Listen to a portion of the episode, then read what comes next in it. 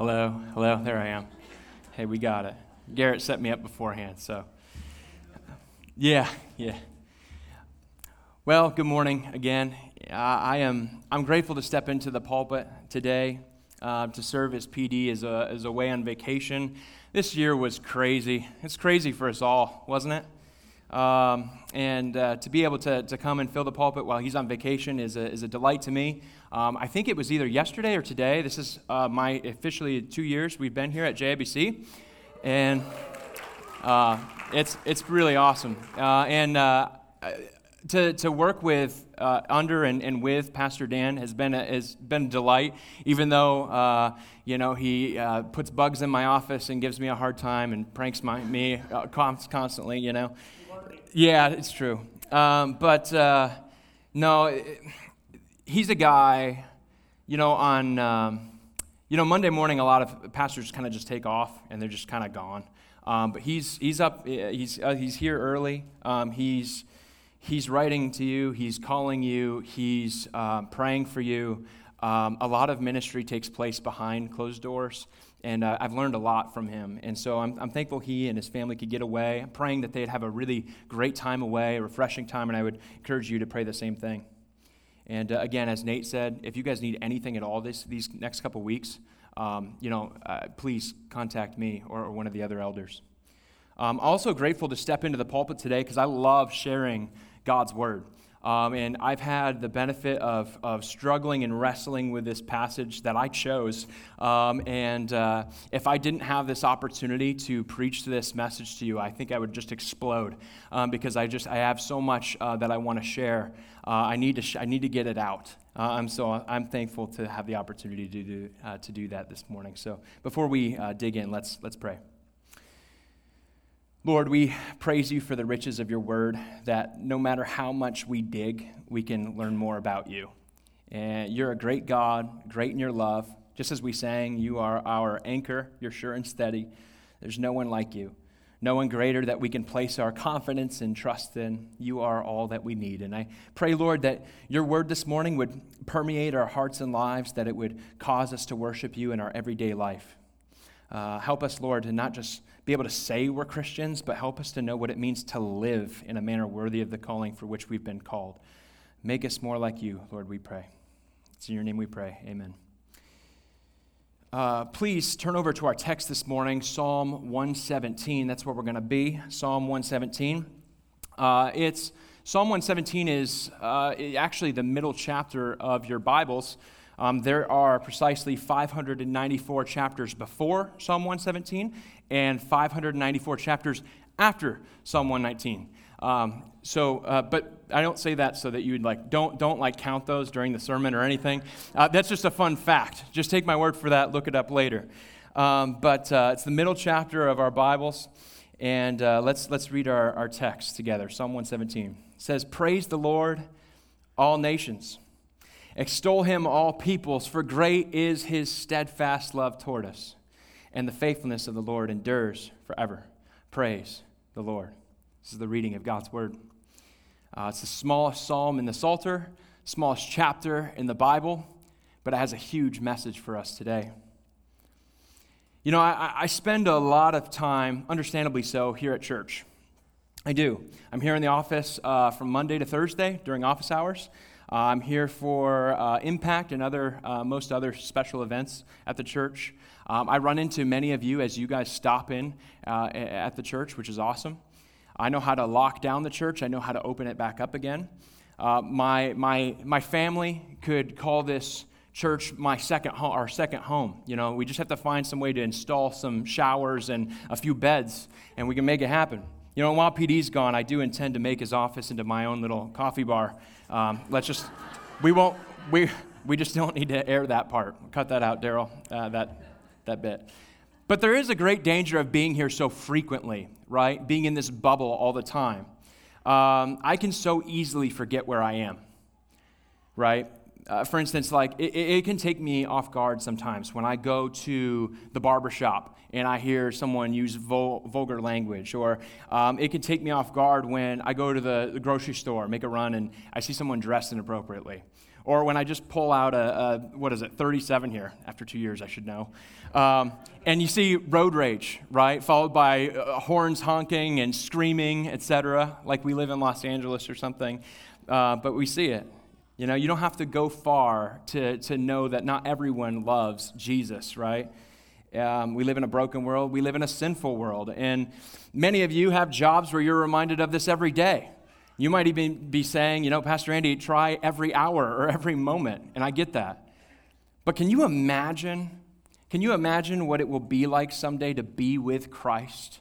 To, to be with his people, to be in his kingdom forever?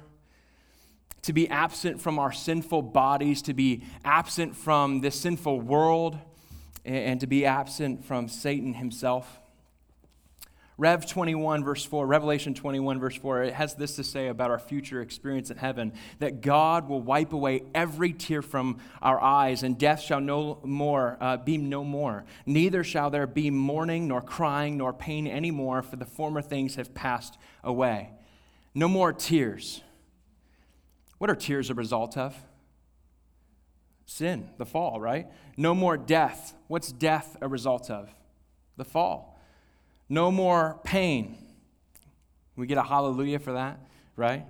What, what, what is pain a result of? The fall, right? Consequences of sin. And these consequences will pass away. The struggles of living in a broken world are temporary, John says. And he goes on further uh, to describe the heavens, the new heavens, and the new earth in Revelation 21, uh, when he says, And I saw no temple in the city, for its temple is the Lord God, the Almighty, and the Lamb. And the city has no need of sun or moon to shine on it, for the glory of God gives it light, and its lamp is the Lamb. By its light will the nations walk, and the kings of the earth will bring their glory into it, and its gates will never be shut by day, and there will be no night there. They will bring into it the glory and the honor of the nations, but nothing unclean will ever enter it, nor anyone who does what is detestable or false, but only those who are written in the Lamb's book of life. Did you guys hear that? Hear how heaven uh, is described there? That God's glory will be our light for the nations, for every tribe and people and tongue that have put their faith in the Lord Jesus Christ, that God's glory will light our way. There won't ever be a need to lock our doors or have the gates of the city um, un- or locked because, why? Because there'll be no one unclean or detestable or, or false in the city. The only people that will dwell in this kingdom are those who have been saved and perfected by the Son of God. I want us to think about that this morning, to, to be able to worship God with Him, to be able to worship Christ with Him forever. Is that something that you anticipate? When's the last time you desired that, church? I, am so thankful, so grateful for our church to have our doors open in, in these days, in these times, um, for us to meet together. I love this church. Um, after even after two years, I love this church. But I, I am so uh, longing for the day of where we, we're spending uh, time, eternity, with the church universal, praising and worshiping Christ together.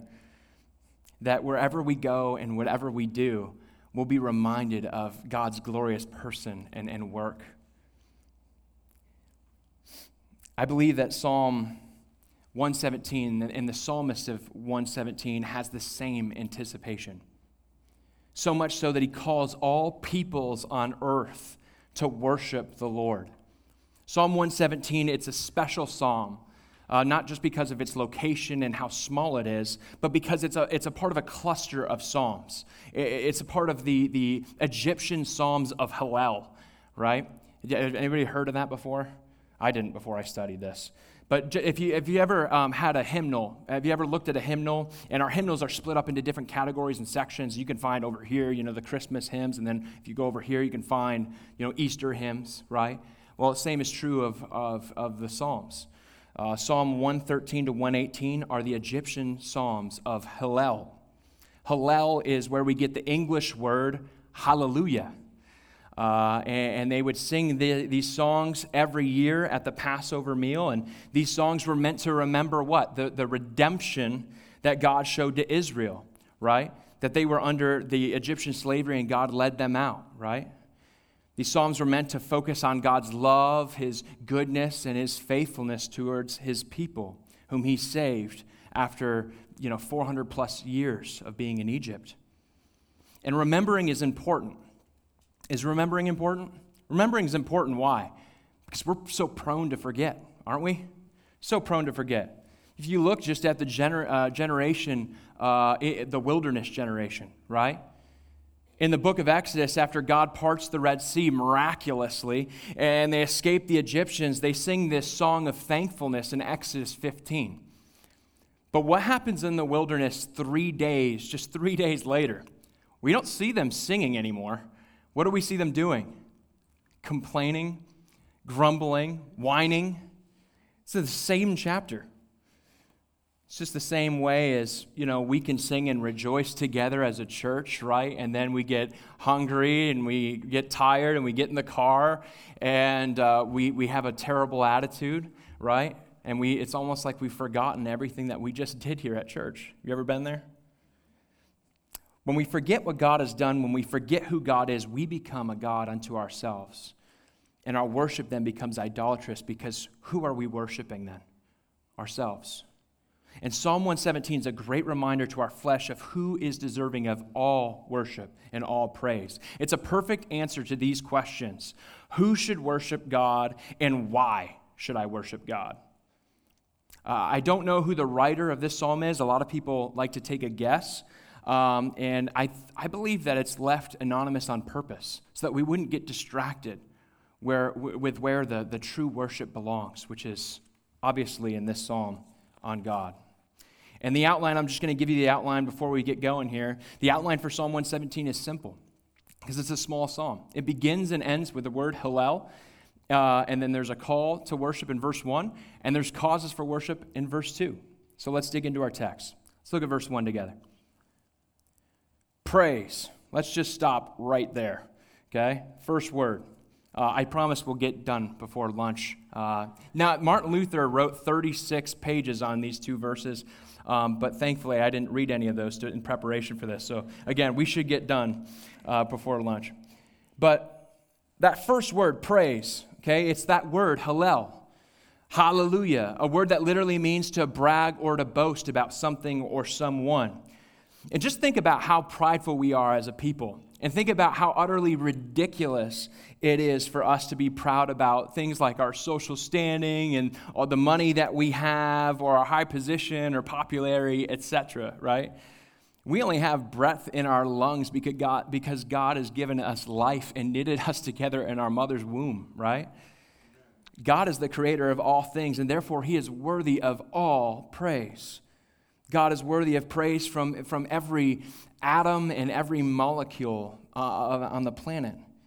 Jeremiah says this about boasting in Jeremiah 9 23 to 24. He says, Let not the wise man boast in his wisdom. Let not the mighty man boast in his might. Let not the rich man boast in his riches. But let him who boasts boast in this, that he understands and knows me, that I am the Lord who practices steadfast love, justice, and righteousness in the earth. For in these things I delight, declares the Lord.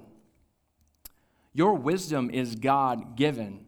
Your strength is God given. Your riches are God given. God establishes all those things. Jeremiah is saying, above all, what trumps everything is what?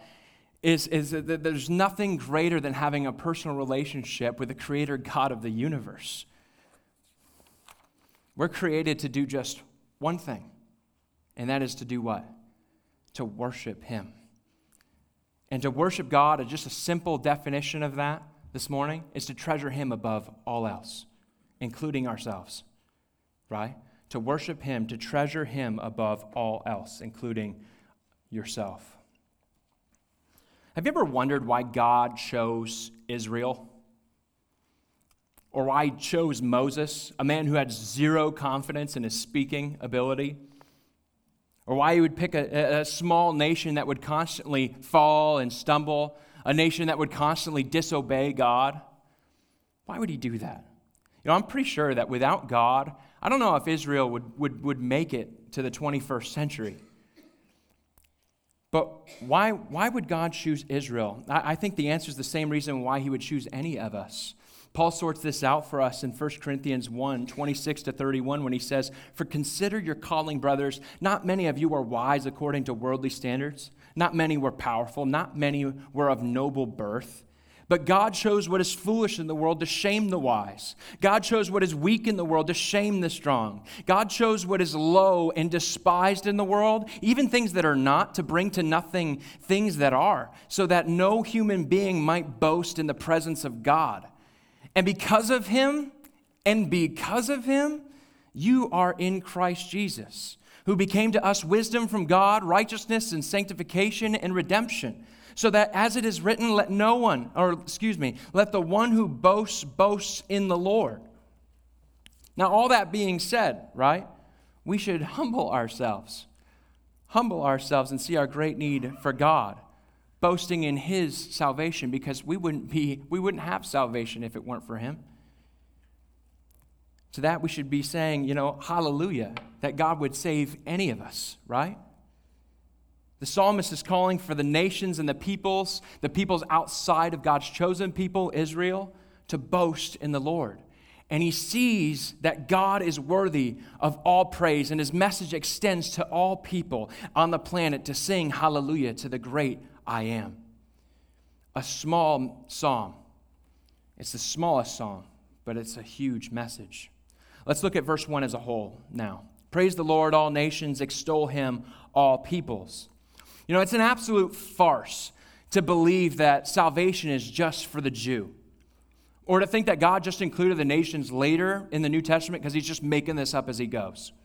Or, or to think that, you know, the nations being saved is just a New Testament idea. If we look back to the promise of God uh, that, that God made to Abraham, we can see that the nations, the Gentiles, were clearly included. God says to Abraham uh, in Genesis 12 3, In you, all the families of the earth shall be blessed. Right? Jesus would eventually come through that family line, wouldn't he? If we consider Matthew chapter 1, that genealogy, and it's through Jesus that the entire world would be blessed. Or if we go to uh, the Apostle Paul, the Apostle Paul in, in Romans uh, 15 11 quotes Psalm 117, verse 1. Why does he do that? To establish that this was the plan all along. It reminds me of the, the greatest verses that we know today. We have it memorized, John 3:16, right? For God so loved the world, not the globe, right? But the world, Jew and Gentile.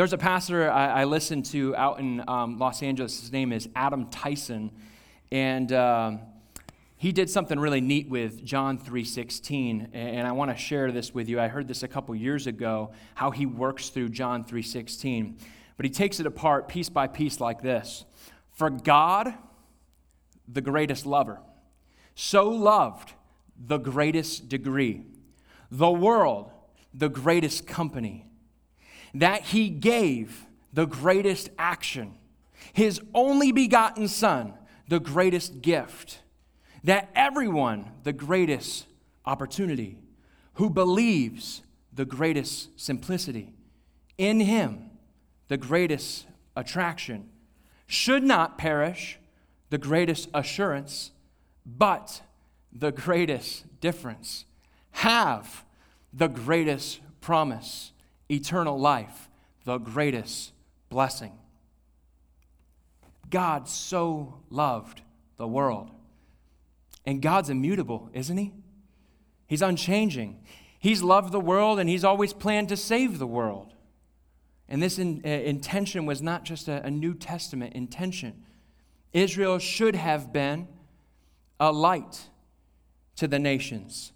They were to live holy lives set apart lives, to live morally upright amongst nations that were wicked and pagan and lawless. Problem with Israel is they oftentimes lived like the nations around them. Instead of worshiping the one true God, they worshiped other gods.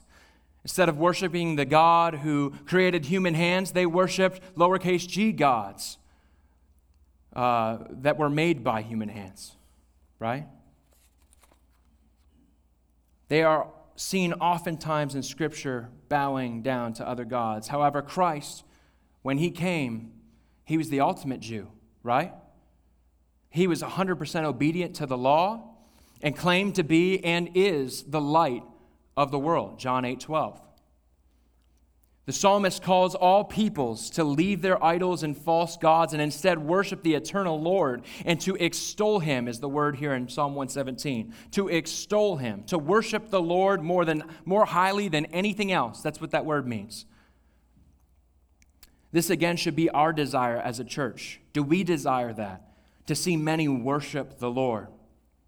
One theologian says this really well when they say that the mission of the church is worship, not primarily missions. Did you hear that? The mission of the church is, is worship, not primarily missions. They say missions is not the ultimate goal of the church, worship is. Missions exist because worship does not. Worship is ultimate, not missions, because God is ultimate, not man. What is the chief end of man? To glorify God and to enjoy Him forever, right? Because he is ultimate. And so, this is the psalmist's call for all peoples to praise and to extol the Lord. However, a call to praise is worthless. It's worthless without reason. I could tell you to praise, I can even get you to praise, but if there's no reason to praise, it's worthless, right? And that's something that so many people fail to realize today concerning worship. It's not music, synthesizers, cue the fog machines and the light shows, right? That generates true, genuine worship. Without truth, that only generates manipulated feelings. It's theology that triggers true doxology. Or, in other words, the truth about God should cause us to praise Him. The truth about God, theology, should cause us to praise Him, doxology, right? And I would say that the depth of your theology will determine the depth of your doxology.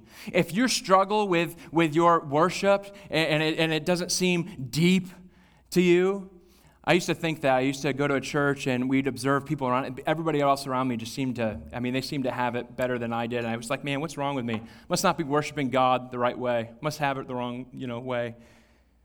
If you want to praise God more sincerely, you need to know God more sincerely.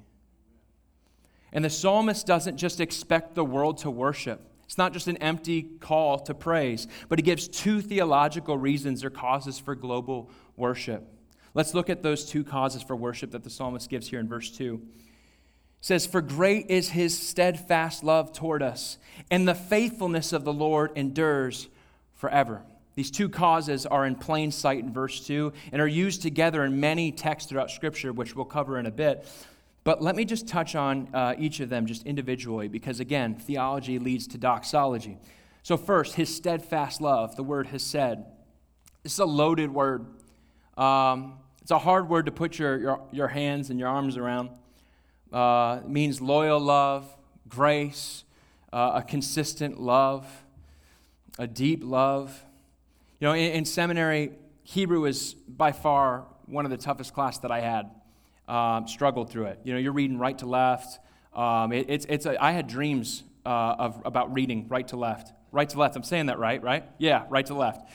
And, uh, you know, part of that was, you know, my, my teacher, he was from Ohio. I don't know where in Ohio. Um, he was a farmer and a football coach, and he was intense, man. Um, he made full grown men cry and weep and quit uh, all the time. Um, it, it, it, seriously felt like at times I was at Willy Wonka's chocolate factory and the guys were just dropping, right? I had two friends in that class who disappeared after a couple exams, and I never saw them again. I, I never did. Um, you know, Starbucks should have named a drink after me because I was in there all the time working on Hebrew. And uh, our Hebrew professor, he would start every class talking about his, um, the importance of how, how, um, how important it is to be faithful as a pastor. uh, and he would terrify us a bit, and then he would give us a quiz or an exam. And one day he gave us a word study, which felt like, you know, a wonderful break, just like one word, a word study. And instead of trying to remember like a variety of Hebrew vocab words and grammatical rules, studying one word again, it just felt like it was a break. Uh, it was the, what the doctor ordered, you know. Uh, but but the word that we needed to study and report on was this word, hesed. And the word that we have in our, it, it's the exact word that we have in our text. And it's safe to say that I underestimated this word. Uh, and I wrote kind of just like a paragraph on this word, uh, while all my fellow classmates wrote like over five pages on this word. And uh, I, I, did not do well on that assignment. Uh, I, I got like a D on that assignment, I think, and I got scolded afterwards. Uh, my, my professor showed me no hesed. And today I have PTSD over that word. But, but when Paul talks about love, I think about it, even in the song that we sang, I think it was um, Give Me Jesus. You know, I think of Ephesians, I believe it's chapter 3, when he says that the love of Christ surpasses knowledge, that it's too wide, it's too long, it's too high, and too deep that we cannot, or that, that we can know it, but we cannot fully grasp it or write it all down. You know, I thought about telling my Hebrew professor that, but I wisely just remained silent. So, um, but all this to say, this word is a loaded word, right? And God's love surpasses knowledge. It's even in our text, if you look at Psalm 117, it's described here as great. The Net Bible actually translates this in an interesting way. I think it translates it that God's steadfast love towers over us. Um, I think that's interesting because it, in connection with uh, Psalm 103, verse 11, it says, For as high as the heavens are above the earth, so great is his steadfast love towards those who fear him. Have you ever, like, have you ever uh, taken a balloon and just like launched it and like let it let it go, and then you look up at it and and you watch it just ascend. What happens after a while? It gets really, really itty bitty, and then it kind of just disappears, right? That's a that's a, that's a that's a neat picture of God's love, right? Right? We can see it, um, but we can we can you know God's love is infinite. We can't fully wrap our minds around it. It's pretty amazing to think that God would have anything to do with us, let alone have an infinite love for us. And I feel like, you know, as I studied this word again this week, I feel like the psalmist in Psalm 8, I believe it's David, who says, What is man, Lord, that you're mindful of him, right? So this is intended for the nations. Worship the Lord, extol him, the creator of the whole universe, who has a love for you that's unfathomable. No love could compare to this love. And that's a pretty solid reason to praise God, isn't it? Right? If I had a cool job and I had all the money in the world, and I was like Solomon and I had many wives and concubines, and I had servants, and I had a huge mansion, and I had a huge property, but, I, but, but God didn't love me, what would I have? Nothing. But if I had physically nothing, and I was a beggar here in J Town on the streets, and yet God showed his love to me, what, what would I lack? Nothing. The love of the Father leads us to praise. It's a cause for worship. Psalm 63, verse 3 says, Because your steadfast love is better than life, my lips will praise you. God's love is better than life itself. Life's not worth living outside of God's love. Just think about it practically. When someone shows you love, your natural response is what? Gratitude, right? And depending on the level of love that's shown to you, will move that gratitude bar higher or lower. What, what compares to the love that the Father has shown to us? Our worship of God should continually grow as we continually learn how great the Father's love is towards us, because again, His love is infinite, infinite and it surpasses knowledge. And there's no other God, no other God, right, that matches this love. No other God who became like us, taking on flesh, living the life that we could never live, a perfect life, and suffered and died in shame so that sinners, his offenders, could be saved. No one is like our God. Therefore, Hallel, right? Hallelujah. Praise him, all nations. Extol him, all peoples. First cause for worship, his steadfast love. Second cause for worship, his faithfulness, or the fact that he is true. This is the word emet. And this, this might be a tough uh, concept for us today because, you know, the world is filled with unfaithfulness and, and falsities, right? Turn on the, the TV and we get lies. Companies, lies. Uh, politicians, lies. You even take good things, right? Like weddings, um, you know. Eh, but how many divorces are there today? They make commitment, they make a covenant together, and, and we have so many divorces today. Or pastors, you know. You'd think that pastors are above reproach, but they become disqualified all the time. Falsities, lies all around us. Where could we go in this world for truth? Where could we go to find someone trustworthy in this world? Church, the Lord is the source of all truth, and He's eternally faithful. Here's a promise for you your closest relationships that you have in this life, whether it's family or friends, they'll fail you. They'll lie to you. They'll even break promises that they have with you. But God will never do that. Never. He's immutable, He's unchanging. It's like an immovable rock. You ever try to move a boulder? No, because you, I mean, maybe some of us have, but, um, but no, you can't move a, a rock. You can't move a big boulder like that. He's a sure and steady anchor that we can always cling to, right? And this is a great cause for us to worship today. Not only for assurance to know that God is the source of all truth, but it also builds our anticipation concerning all the promises of, of God that He's made to us, that they will come true. These attributes, or I like to use the word perfections, of, because He's perfect in all, all ways, these perfections of God, tr- the fact that He is true and, and full of grace, are seen together. They're linked, these, these qualities, these characteristics.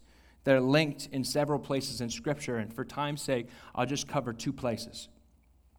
One, Exodus 34, 6 to 7. Exodus 34, 6 to 7. This is uh, a neat text because this is how God describes himself. This is God's self description, right? And he's, and he's describing himself to Moses. And in verse 6, he says, uh, well, it says, The Lord passed before him and proclaimed, The Lord, the Lord, a God merciful and gracious, slow to anger and abounding in steadfast love and faithfulness keeping steadfast love for thousands, forgiving iniquity and transgression and sin, but who will by no means clear the guilty, visiting the iniquity of the fathers on the children and the children's children to the third and fourth generation. God, from his own description, is both loving and just. He is gracious towards sinners, but he also upholds justice. Are these attributes, are these perfections, uh, are, they able to coexist? Absolutely. And here's how it's because God is forever true and just, right? That we must see our need for Jesus and our need for His grace. And also, as a church, to see our call to go and proclaim the gospel to all who have not heard, right? So, this is how God describes Himself, but this is also the description of who? Jesus. And John 1:14. Remember that text? And the Word became flesh and dwelt among us, and we have seen his glory, glory as of the only Son from the Father, full of what? Grace and truth. This leads me to my conclusion this morning. We've covered the first Hallel. We've looked at the call to worship in verse 1. We looked at the causes for worship in verse 2. Now let's look at that final uh, Hallel, this, this culmination of the entire psalm. Uh, this, this final Hallel, this final praise mentioned here in, in verse 2, it, it means the same thing hallelujah. But let's think again of the context of this psalm. These hymns of Hallel were traditionally sung at the Passover meal. And Jesus took part of Passover. Uh, the Gospels, Matthew and Luke, both record for us that Jesus sang at these meals, or at this meal. And, and, and, he, and he did it with the disciples the last time. So, so picture this. Jesus had, had just taken his final earthly Passover. He makes that clear to his disciples that the next time they take together, it would be where? In the kingdom, right? And he makes that, uh, he makes that clear. And, and Judas was in, is in the, was in the act of betraying, right? Jesus. Judas is out betraying Jesus, and yet Jesus is what? He's singing these hymns.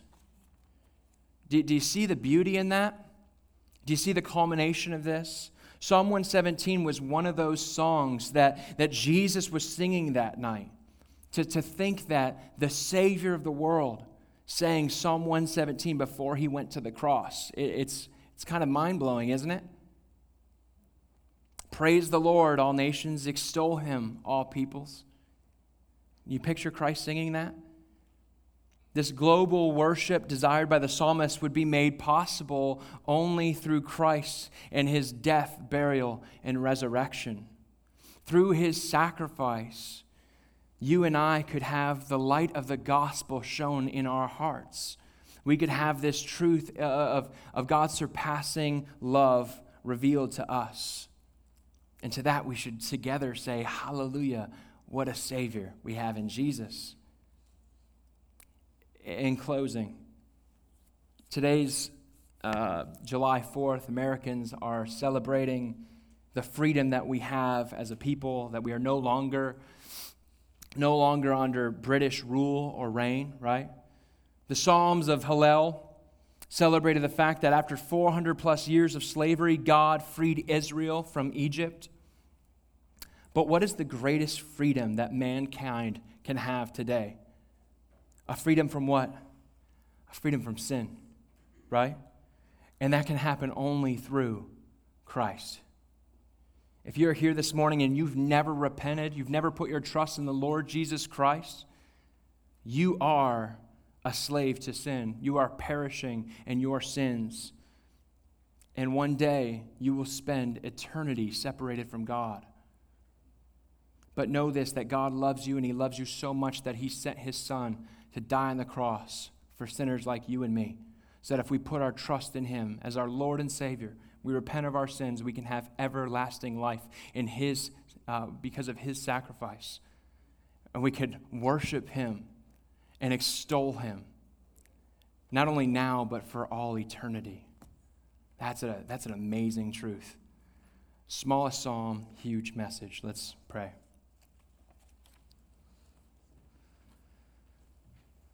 Lord, I thank you for this psalm this morning. I thank you for revealing to us that you are worthy of praise, that our boast should be in you. Because of your faithfulness and love, I pray, Lord, that this psalm would lead us to worship you with our lives, that we would treasure you above all else, and that it would compel us to proclaim your truths to others so that even more peoples and nations would worship you. I pray, Lord, for the souls that came here for VBS a few weeks ago and, and Teen Week, that they would continue to seek truth and that you would continue to use this church to proclaim your glorious gospel to a world that so desperately needs it. We love you, Lord. It's in your name we pray. Amen.